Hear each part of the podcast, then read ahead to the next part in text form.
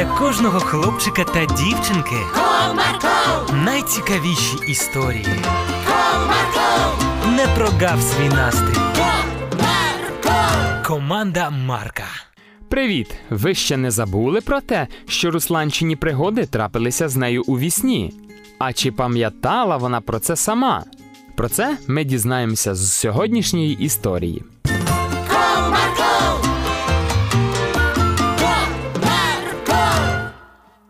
Настав ранок.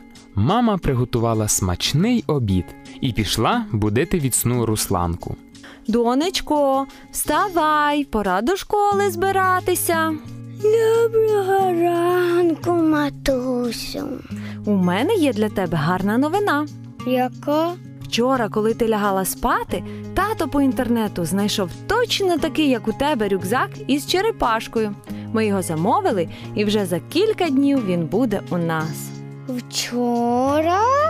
Цього не може бути. Руся швиденько схопилася з ліжка і кинулася до полиці, на якій у схованці завжди лежала Розі. О, ні, тільки не це. Не хвилюйся, я знаю, що це неприємно, але ж у тебе скоро з'явиться новий рюкзак, і все стане на свої місця. Та ти не розумієш. Що? Це тільки наснилося?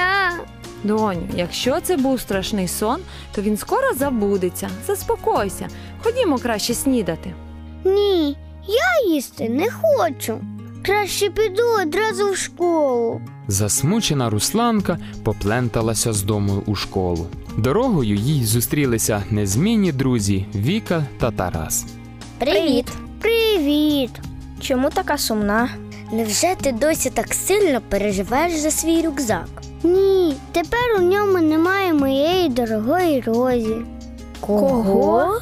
Русланка ледь стримала сльози, а потім дорогою до школи вирішила розповісти своїм друзям про пригоди, які трапилися з ними у її сні.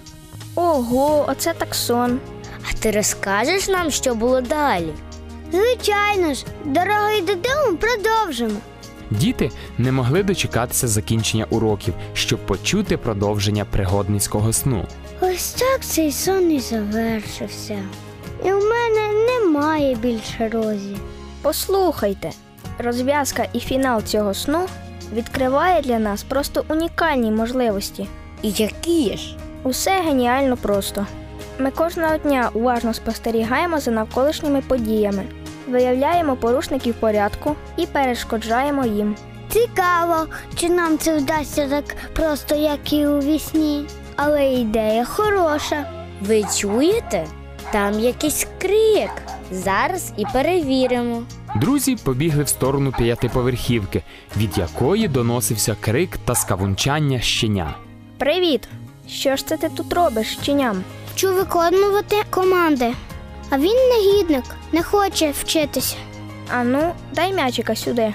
А я поки що потримаю песика. Який же ти хорошенький.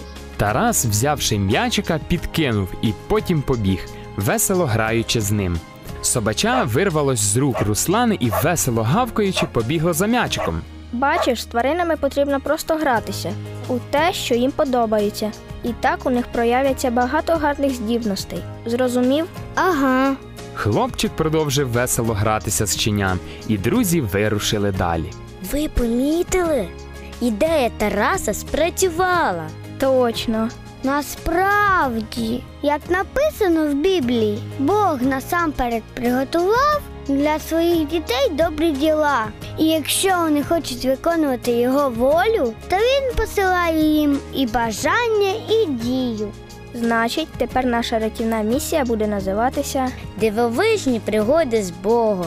Які ж ви у мене розумники і найчудовіші друзі у світі. Ну що ж, тоді до нових пригод. Так, до нових пригод. З радісним серцем друзі поверталися додому в очікуванні нових пригод, які вже траплялися з ними не у сні, а наяву. А ви робите добрі справи? Ще ні? Тоді спробуйте. Це весело і цікаво. А мені вже час. Бувайте!